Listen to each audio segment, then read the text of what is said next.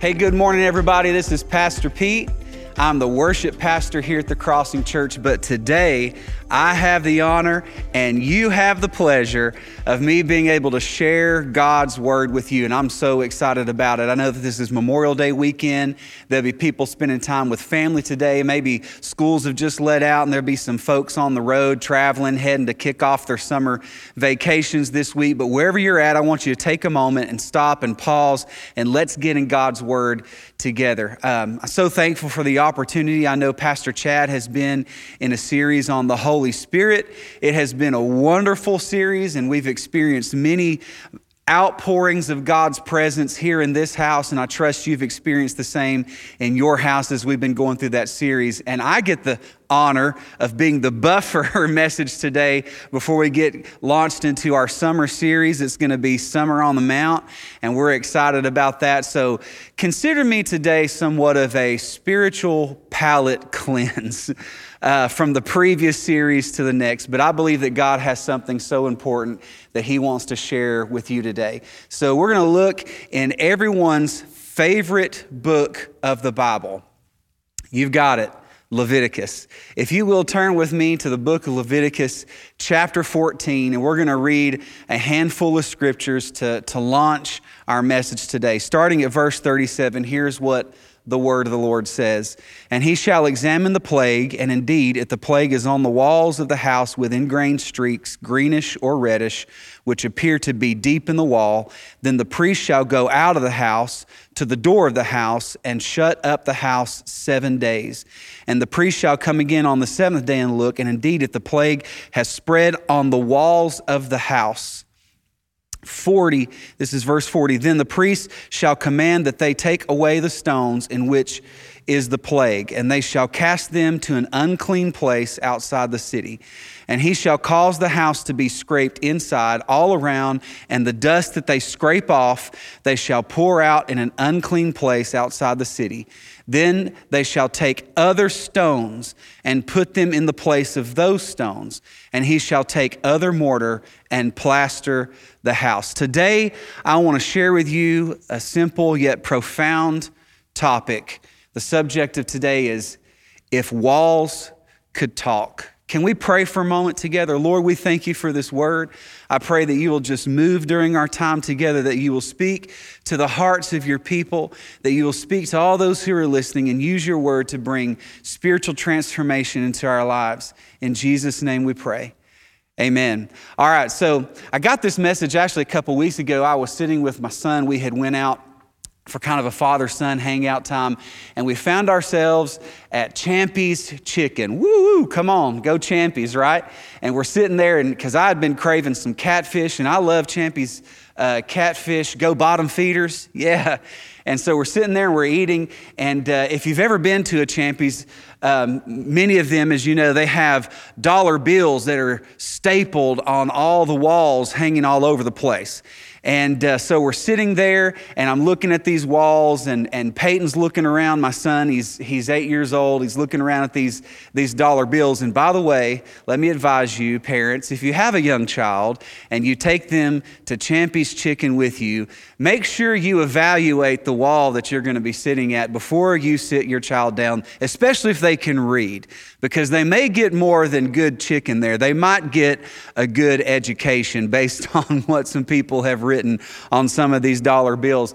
But I was sitting there and I was thinking, man, if, if some of these dollar bills could talk to us, what, what would they say? What journeys they've been through, the places they've gone, the people they've met, the hands they've passed through, maybe famous people that, that they've passed through. And then I, I kind of looked at a little bit more of a broader perspective and thought, man, these, these walls are covered with these dollar bills. What if these walls could speak to us, the stories that they could tell us? And I don't know if it was the Holy Spirit or if it was the sweet tea but I almost felt the voice of the Lord uh, kind of asked me this question. He said to me, If the walls of your life could talk, what would they say? See, walls are very important. Walls can tell stories. There are actually a few famous walls uh, that came to my mind when I was thinking about this message today. One is the Berlin Wall. The Berlin Wall was of the most famous walls in modern history, dividing a nation for 28 years and playing a significant role in the Cold War. See, back in the 50s, Germany uh, was split into two halves. You had the east side, you had the west side, and the country's capital, Berlin, was actually located in East Germany, but the city was uh, portioned up between East and Western powers as well, and a wall was put up between the two. At first, it was just a fence, but it was soon filled with concrete, and at one point was up to over 11 feet tall in some of the places. The idea was that the wall would stop people from fleeing the poorer, communist, Soviet controlled Eastern Berlin into Western Europe. Many hundreds of people, unfortunately, died trying to cross it in the hopes of a better life on the other side. The Berlin Wall became a symbol of oppression and control inflicted by East Germany and the Soviets on its citizens. But in November of 1989, and yes, I'm, I'm old enough to actually remember watching this happen on television, the border was declared open and people in Berlin began to tear the wall down. To this day, the Berlin Wall and what's left of it remains as a powerful symbol of the impact of division. Millions of tourists visit what's left of the wall each year. Here's another wall that came to my mind when I was thinking about walls that tell stories is the Vietnam Memorial Wall. And, and again, I'm, I'm very aware that this, this sermon is going to be played on Memorial Day weekend. It's coming up. And we want to honor all those uh, who have served in the military, especially we want to honor the families and remember those who, who lost their lives serving our great country. Uh, but the Vietnam Memorial Wall, I've actually been there a few times, and if you've ever been there, you, you cannot doubt uh, almost the sacredness of that moment when you when you walk up. The the hush that almost comes over the crowd as they approach this memorial. There's a somberness there. There's an honor there. There's a respect there. And um, the design for this memorial was actually determined through a nationwide competition and over 1,400 submissions. Um, the, memorial, the memorial wall was dedicated on Veterans Day of 1982. 70 separate panels make up each of the walls V shape. One of the memorial points towards the Washington Monument, while the other points to the Lincoln Memorial. With 200 feet long walls, they contain more than 58,000 names. The names are listed in chronological order by date of their casualty and begin at the end and the origin point or the center of the wall where the two walls meet. By including the names of all those who were killed or missing in action, the memorial conveys just how overwhelming the casualties were during this war. Visitors can see a reflection of themselves in the names on the black granite walls connecting the living to those who are lost. There's another wall, very famous, been depicted in many movies and pictures over, over really over uh, decades and even centuries. But the Western Wall, located in the city of Jerusalem, is a holy place of prayer and pilgrimage sacred to the Jewish people. The wall was part of the Second Temple of Jerusalem, the center of worship in ancient Israel. The Second Temple was destroyed by the Romans in AD 70. The Western Wall is all that remains.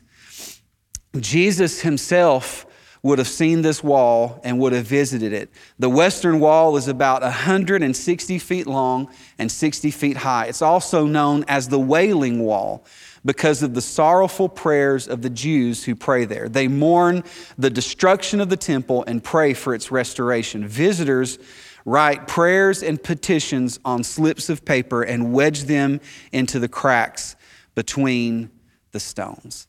These are just some of the famous walls of our time, and, and just to show the importance of walls and how walls really do tell stories. And I want to go back to our scripture in Leviticus, and I'll be the first to admit that, that this, may also, this may seem like an odd, um, maybe a little out of ordinary uh, reference for a sermon. And, and I've not heard many sermons preached about the leprosy found and the plague found in these walls as they moved into the promised land.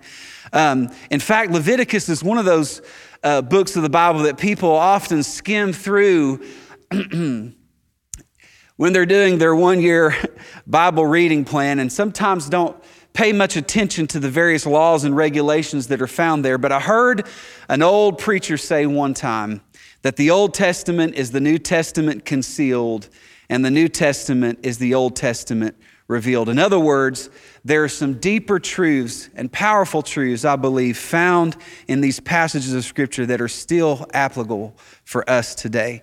Are you ready? All right, so the children of Israel, they have just left Egypt's bondage. They have went through the Red Sea.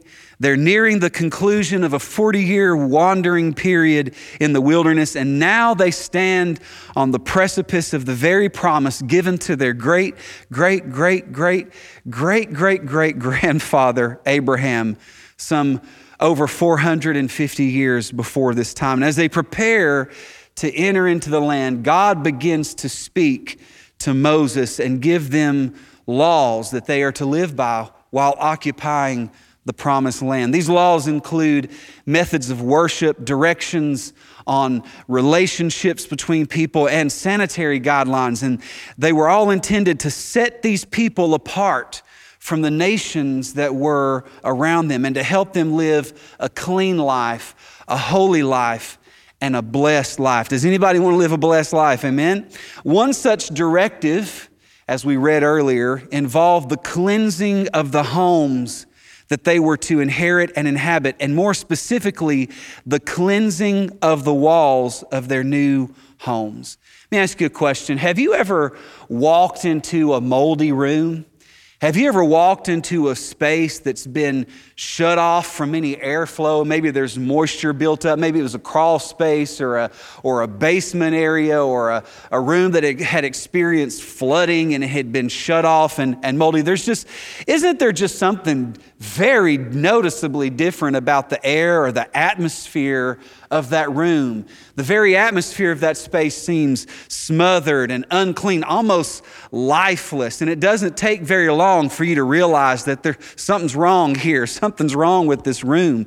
God says, when the children of Israel are coming into these homes, He says, I want you to pay very close attention to the walls.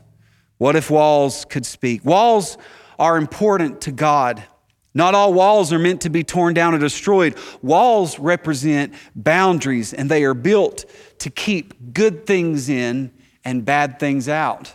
Amen. We all have walls in our lives, whether we realize it or not. Our relationships have walls, our hearts have walls. For example, when you make a commitment that you're going to live a pure life before the Lord, you have built a wall in your life. When you declare, maybe you're married and you've said that divorce is not going to be a part of your vocabulary, you have built a wall in your marriage, when you commit that you're not going to live a life on credit and you're going to be a faithful steward of all the blessings, the financial blessings that God has given you, you have erected a financial wall in your life. These are good walls to have. When you say, As for me and my house, we are going to serve the Lord, you have established a spiritual wall in your life. And those walls speak. I love this. I love this one scripture. It became close to my heart in the last several years. It's in Proverbs 25 and 28. Whoever has no rule over his own spirit is like a city broken down without walls. And what, what that proverb's telling us is that someone who is guided by their emotions, and we know how emotions can be, they're fleeting. They're one way one day, one day the next. Maybe they can change moment by moment, hour by hour, event by event. And if you're that type of person that's led by your feelings and led by your emotions, you're like a person, you're like a city without any walls. You have no protection over your life, and anything can come and anything can go. We'll get more into that later on. So here's a question If the walls of your life could speak, what would they say about who you are. Today, we're going to listen to six walls from God's Word. We're going to listen to the walls of the Red Sea. We're going to hear from Saul's walls. We're going to listen to Hezekiah's wall, the walls of a desperate dad, the walls of a borrowed tomb, and the walls of an upper room. And we're going to hear what these walls have to say to us today. So, number one, the walls of the Red Sea. I love this scripture. It's found in Exodus chapter 14, verse 22. The Bible says, So the children of Israel went into the midst of the sea on dry ground, and the waters were a wall to them on their right hand and on their left. So here's the question What would the walls of the Red Sea say if they could talk to us? Here's what I believe the walls of the Red Sea would speak to us if we would listen in. They would say, Why are you so afraid? Do you not know the God that you serve? He's full of power. He created these very walls of water, and we answer to his command. The ocean of fear and doubt that you thought would drown you can actually become the very highway that will lead you to your destiny. I love the lyrics from this old song we used to sing in church by the Planet Shakers, just a couple years old. It says, Nothing is impossible. The chorus says, Through you, I can do anything. Through you, I can do all things because it's you, talking about the Lord, who gives me strength. Nothing is impossible. Through you, blind eyes are open, strongholds are broken. I am living by faith Come on, can we say it together? Nothing is impossible. Do you really believe that? Do you really believe that He is a God that can make the impossible possible, that He can move the unmovable, that He can make the unbelievable believable. Let's just take a moment and think about what it must have been like for the Israelites as they are walking off those sandy beaches into what just moments before was the Red Sea. As they're walking along, I can imagine that they would look at these water walls on either side of them, and maybe they could see some of the, uh, they could watch some of the sea creatures swimming around, fish and, and turtles and other life of the sea swimming. They could see their silhouettes and shadows along the walls. Can you imagine what that must have looked like? Maybe they looked over and they could see wreckage from ships or boats, fishing vessels that had sank uh, years, decades, centuries before, and they're looking around. And I don't know, maybe halfway through, someone was looking around, they started to get a little afraid, and they would think, oh, this is great, but how long is this gonna last? Or I can't believe that God is doing this for us. Or maybe someone looked around and said, oh my gosh, I'm so afraid. I'm afraid that we're going to die. And maybe just as those thoughts or those words of doubt and fear crept into their mind, maybe the Lord allowed a little fish to come out of the wall and just slap them upside the head. Hey, it's my sermon today. I want to preach it the way that I want to preach it. That's the way my imagination works today. Maybe he allowed a turtle to come out and just fall on their head and say, Listen, do you not see what God has done for you and what God is doing in your life? And do you not believe that through God all things are possible? He is the God who formed the universe in seven days. He walks on water. He raises the dead back to life. He commands heaven's angel armies, and you believe that your current situation is big enough to knock him off the throne? Do you believe that our current, even our political and cultural climate can outmatch, outwit, or outlast the God of heaven? Take a moment and listen to the walls of the Red Sea.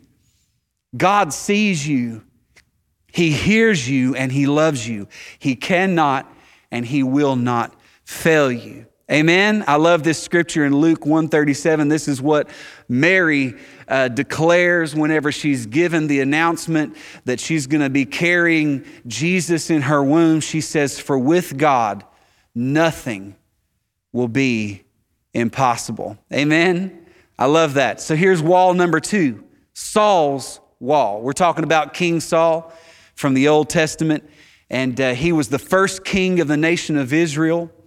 And uh, he started off following the Lord and obeying the word and having a, a close relationship with God. But somewhere along the way, we'll discover he began to veer off onto his own, own path. And through acts of disobedience, the Lord had removed the anointing off of his life and removed his presence from Saul. And here's some scriptures. The Bible tells us in 1 Samuel 18 11, and Saul cast the spear, for he said, I will pin David to the wall. But David escaped his presence twice. And then again in 1 Samuel 19, verse 10. Then Saul sought to pin David to the wall with a spear, but he slipped away from Saul's presence and he drove the spear into the wall. So David fled and escaped that night. Here's the question What would Saul's walls say if they could talk? Well, the first thing I think they would say is, Ow! Watch where you're throwing that thing, jerk. right? But here's, here's really what I believe his walls would say to us Behold the full measure of the consequences and price of living a life of disobedience to God's word. Each one of you had the potential for greatness and the possibility of living in divine destiny, but you are all also one bad decision or two away from becoming a tragic tale of pain, disappointment, rebellion, and selfishness. If this happens, your walls, here's the walls speaking, if this happens, your walls, like me, will be scarred by fear, insecurity, pride, and anger. Saul's story is truly a great tragedy Again, here's a man who once walked with the Lord and was at one time God's chosen man for leadership. He stood head and shoulders above the rest. He was tall, he was attractive, he was charismatic, he was built for battle. He was a mighty warrior and a great strategist. He was a man of seeming humility and was actually mentored by one of the Old Testament's greatest prophets, the prophet Samuel. But in spite of all of Saul's advantages, he fell into the same trap which often befalls those of great authority and privilege. He began to believe his own press so much that he started making deliberate decisions to take his own life into his own hands, and because he thought he had a better way of doing things. Have you ever been there before? And that's not in itself, is that not the very definition of sin and pride, when we look to the Lord and we say, I have a better way, or even a faster way. See, Saul fell into the same traps that many of us fall into by ascribing two S's, the letter S, two S's to the Lord. See, we, we fall into disobedience when one, and, and pardon my language, when we think that God is stupid. And there are many people that live their lives, whether they admit it or not, they believe God is stupid because they believe they have a, a better way, a smarter way, a more accurate way of doing things than the Lord does. Or, here's the second S they believe that God is slow. They believe that they can produce faster, quicker, more better results than the Lord. And this is what Saul did. There were many instances found in 1 Samuel 13, 14, and 15 where Saul took matters into his own hands. And because of that, the Bible says in 1 Samuel 15, the Lord regretted that he had made Saul king over Israel. Notice that all these actions that Saul were dictated to him by his emotions, his feelings. They were feeling based choices, not faith based choices. I want to encourage you today never confuse your feelings for faith. So many people never learn how to discern between the voice of their feelings and the voice of faith. Does faith ever ask us to do things out of the ordinary? Yes. Does faith ever ask us to do things that even def- defy logic? Yes. Does faith ever ask us to believe for things that seem almost unnatural? Yes. But one thing faith will never do is ask you to do anything that contradicts the instructions of the Lord. I love this Hebrews 11 6. Boldly it declares to us, but without faith it is impossible to please him.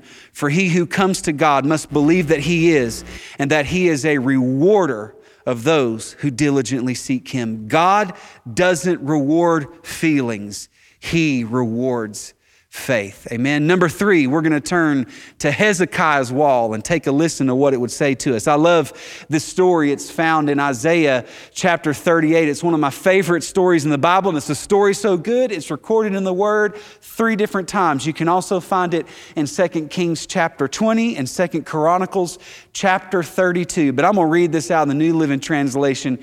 Here's what Isaiah tells us. About that time, Hezekiah became deathly ill, and the prophet Isaiah son of Amos, went to visit him, he gave the king this message This is what the Lord says Set your affairs in order, for you are going to die. You will not recover from this illness.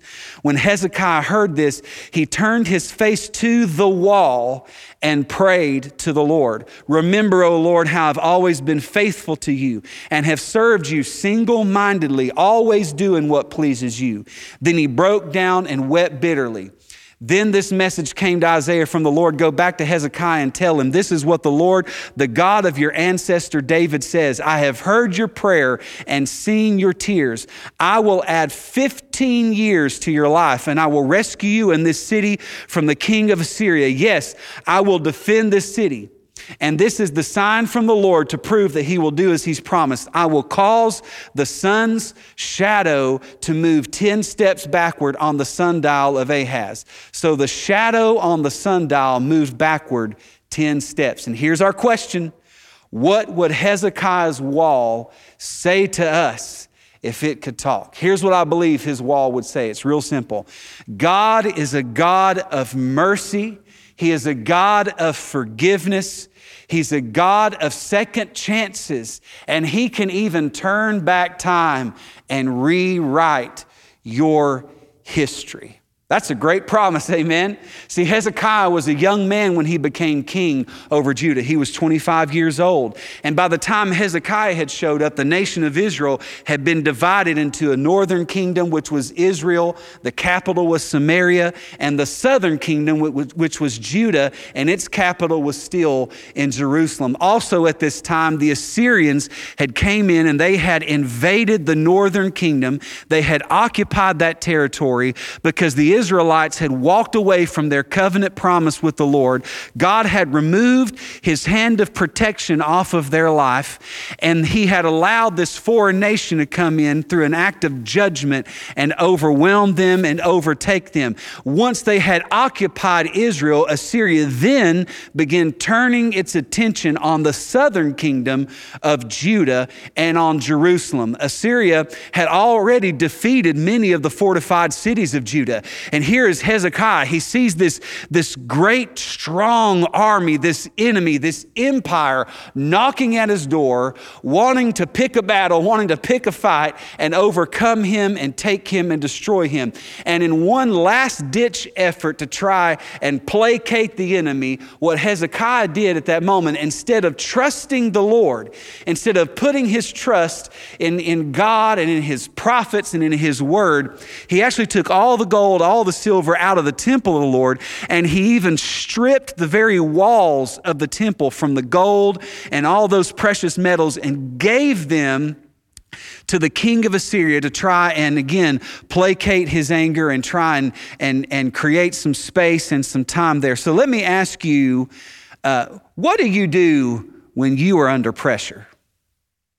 What, what happens when you find yourself in a situation when your enemy has you surrounded and there seems to be impending doom with no hope of a way out? What happens when temptation comes to your life and threatens your very destiny? When it comes to your walls and threatens your destiny? Do you trust in the Lord? Or do you, or do you find yourself in a place of compromise? What happens when the bully is staring you down in front of all of your friends? Do you dare fight with courage or do you hand over your lunch money? See, this is what Hezekiah did. Hezekiah handed over the lunch money, but it actually wasn't his lunch money. Turns out it was God's lunch money. And for that, the Lord sent Isaiah to tell him that his time was up because he needed someone who would trust God enough to fight valiantly for the cause of the kingdom. But in that moment, I love this, Hezekiah turned toward the wall. God gave Hezekiah a second chance. He not only healed him, he redeemed the remaining time that Hezekiah had left to live. Do you understand from a scientific point of view what God had to do in order to turn the sundial back 10 spaces? God loved and heard Hezekiah's prayer so much that he literally took the whole planet, Earth, and spun it back he spun it backwards. He turned back time and he rewrote those moments. He rewrote Hezekiah's history. Instead of a death certificate, he gave Hezekiah a promise of redemption, a promise of forgiveness, a promise of a second chance, and a promise of protection from his enemy. That's a great promise. Next, we're going to turn to the walls of a desperate dad. And we're going to look into the New Testament. This is probably my second favorite story in the Word of God, found in Mark chapter 5. We're going to start reading verse 35. While he was still speaking to her, messengers arrived from the home of Jairus, the leader of the synagogue. They told him, Your daughter is dead. There's no use troubling the teacher now. But Jesus overheard them and said to Jairus, Don't be afraid, just have faith. When they came to the home of the synagogue leader, Jesus saw much commotion and weeping and wailing. He went inside and asked, Why all this commotion and weeping? The child isn't dead, she's only asleep. The crowd laughed at him, but he made them all leave. He took the girl's father and mother and his three disciples into the room where the girl was lying, holding her hand. He said to her, Talitha koum, which means little girl, get up. And the girl who was 12 years old immediately stood up and walked around. They were overwhelmed and totally amazed. Here's our question again What would Jairus' walls say if they could talk to us?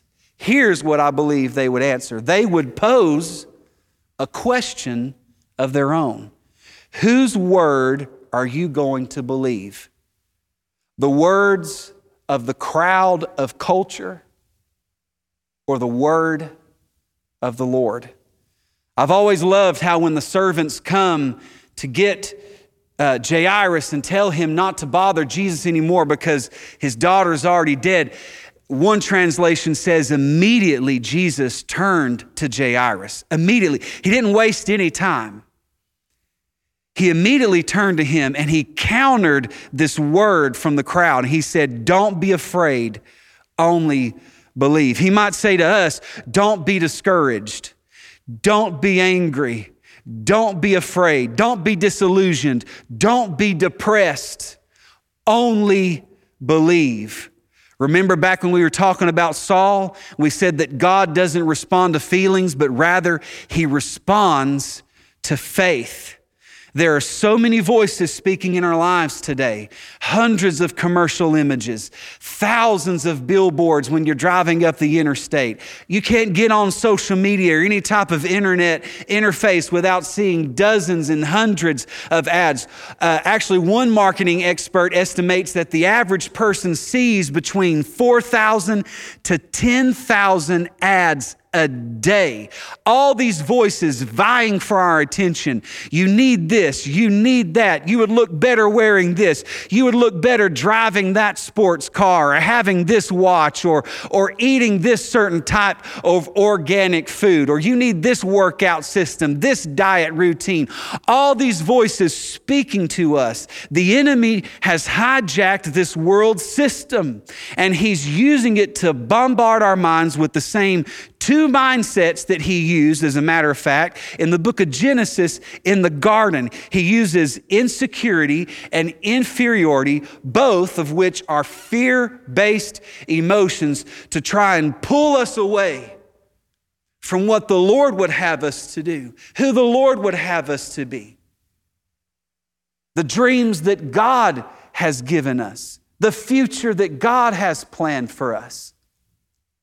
There's so much confusion in our society today because we are now reaping the consequences of decades' struggles between faith and secularism.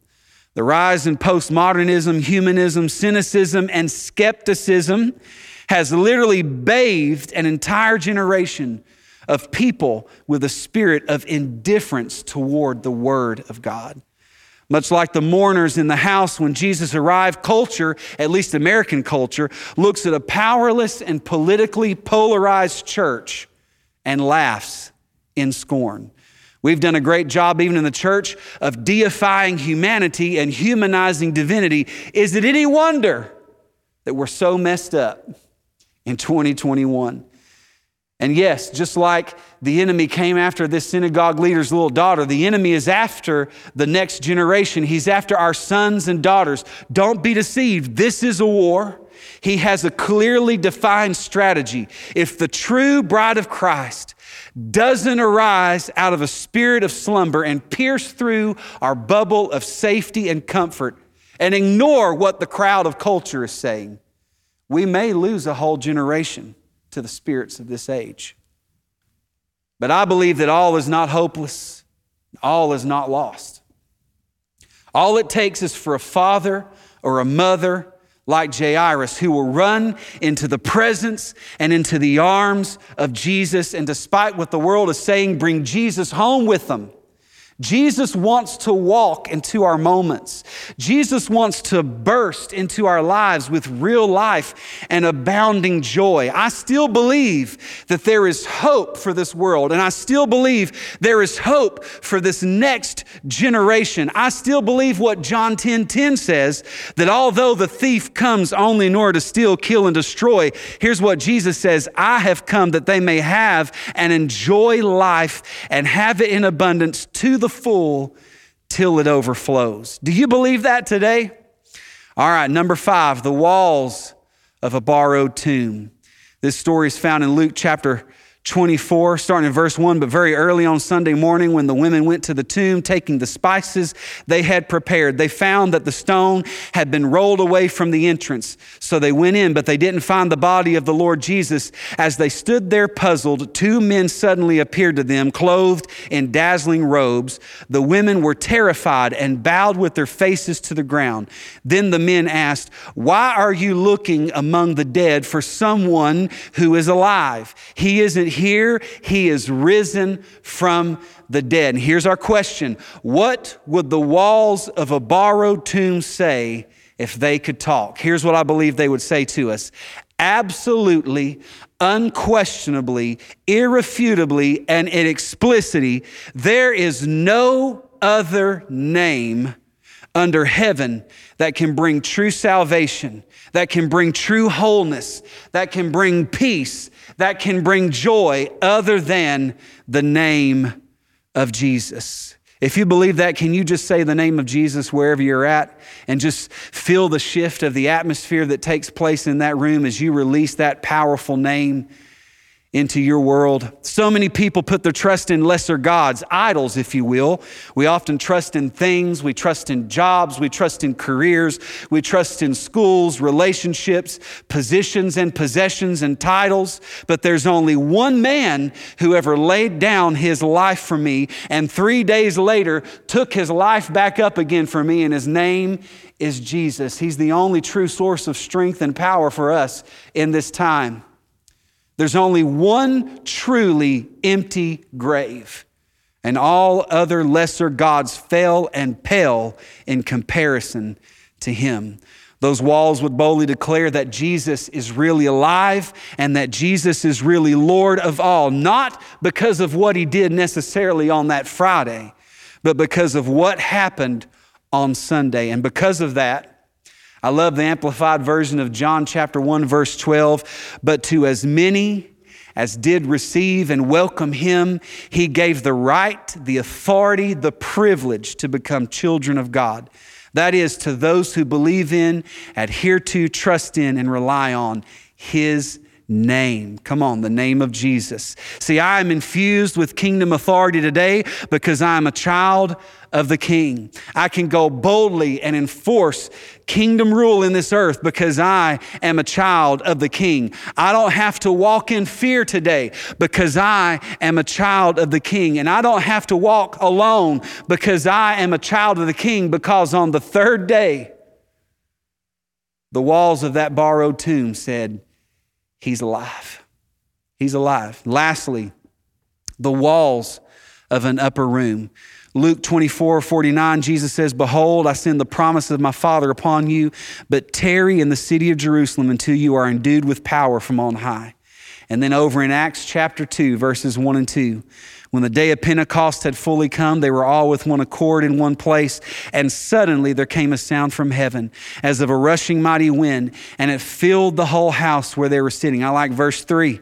Then there appeared to them divided tongues as a fire, and one sat upon each of them, and they were all filled with the Holy Spirit. Here's our question What would the walls of an upper room say to us if they could talk? Here's what I believe they would say. When God makes a promise, rest assured, He will deliver. And in the meantime, you need to wait, keep waiting, and don't stop waiting. 10 days, 10 days from Luke 24 to Acts chapter 2. 10 days, the disciples, there were 120 of them they waited in an upper room for this promise to be fulfilled. Actually, if you want to read a little bit into scripture, I've heard it preached this way too, because the Bible says that there were actually over 500 people who had witnessed the resurrection of the Lord and, and his ascension into heaven. Over 500 people had had an encounter with the Lord after he had risen from the dead. And it's suspected that this prayer meeting actually started out with 500 people in an upper room, but something happened along that time to where at the end of 10 days, only 120 of them were left left. What happened to the rest? What happened to the other 380 followers and disciples of the Lord? They got tired of waiting. They got tired of waiting for the promise. Genesis tells us of a young man by the name of Joseph, who the Bible says when he was 17 years old, God gave him a dream. And before he realized the actualization of that dream, before it came into fruition in his life, he was thrown into a pit, he was sold into slavery, he was accused of rape, he was thrown into prison. And some scholars estimate that he waited at least 13 years before he fulfilled, before God fulfilled the dream and the promise on his 13 years. Can you imagine waiting that long for an answer to prayer? Exodus tells us of another man, we talked about him a little bit earlier, named Moses, who waited for 40 years and wandered in the desert. Watch this. Not only wandered in a desert, but wandered in a desert with complainers and moaners and gripers who were all ready to turn back and walk to Egypt at any moment's notice. He waited for 40 years. I'm sure there were so many times when Moses wanted to give up, when he wanted to turn around, but he pressed on until he was able to lead the Israelites to the border of their promised land. In the New Testament, our prime example, Jesus, we find him at 12 years old in the temple. And he tells his mother, I'm about my father's business. He's in the temple and he's, he's asking questions and he's, he's sharing answers and, and knowledge that he has about the word. And he's impressing the scribes and the priests and all those who had gathered around to have this encounter with this boy, this Jesus. And don't you know that it would have been real easy for a 12 year old? I don't know if you've ever been 12. It'd been easy for a 12 year old boy to think he was really something at that moment and begin to launch launch his worldwide ministry. But no, what happens when his parents show up? Basically, his mom shows up and says, Boy, you need to get your tail back in the caravan. We're going home. And what did Jesus do at that point? He submitted, he obeyed, and it was another 18 years before Jesus would launch his ministry. Jesus himself had to wait? How long have you waited to realize the promises of God in your life? If God is asking you to wait, you are in great company this morning, friend. So, in conclusion, this brings us back to square one your walls. Leviticus 14, we're told that if these walls were plagued, they were to remove the affected bricks, the stones, and they were to replace them with clean bricks, with clean stones, with clean mortar? Are the walls of your life today, your home, your dreams, your marriage, are they plagued? Are they plagued with unbelief? Are they plagued with fear? Are they plagued with disenchantment and dissatisfaction? Maybe you can borrow some bricks from these other walls that we've talked about today. Maybe you can visit the Red Sea walls or Hezekiah's walls or the walls of an upper room and borrow some bricks that you need to replace those walls in your life that have become plagued. Maybe you can replace your unbelief with faith, your sorrow with joy, your pride for humility. I don't know what it is that you stand in need of today, but I want to encourage you. Listen to your walls. If your walls could speak, what would they say today? Can we just take a moment and bow our heads and let me pray with you as we conclude today's service?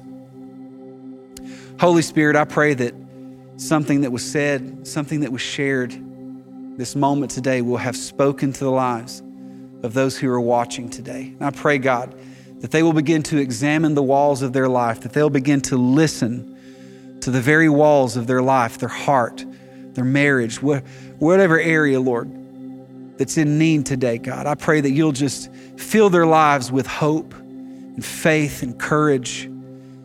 Lord, there may be some that they don't even have a relationship with you and they need to listen to the walls of the borrowed tomb today. Maybe they need to know that you really are alive, that you really are Lord, and maybe they need to call on you and receive you into their heart and begin this relationship with you that can transform their lives, God. We pray, Lord, whatever state they're in, God, those who are watching, that you will just show up. Holy Spirit, show up in your power. Cleanse our walls today, Lord. Replace the bricks that need to be replaced. Renew our minds with your word. Fill us with faith and joy. And we'll walk in your blessings as children, as sons and daughters of the King. In Jesus' name we pray. Amen. God bless you. Hope you have a wonderful week. That was a great message by Pastor Pete. If these walls could talk. And uh, hey, I want to let you know about something exciting coming up this summer. Every Wednesday night from 6 to 8 p.m. in the youth building here on campus at the Crossing, we are having what is known as Summer School. And no, this isn't just for young people, this is for everybody, all ages. We're coming together and we're going to have a discipleship class this whole summer. And it is going to teach you how to truly follow Jesus in the world that we live in. We're calling it Summer School, 6 to 8 every Wednesday night starting June the 2nd. Come, eat, hang out, and let's learn how to be followers of Jesus. Also, we have June the 11th, Friday night, we're having a luau right here on campus. We're going to have some fun, eat some food, and just hang out Hawaiian style. Okay, so that's all coming up. I just want to say again, thank you for watching. You can check us out here every week, 9 o'clock, 11 live, or 10 a.m. right here on Virtual Church. We will see you soon.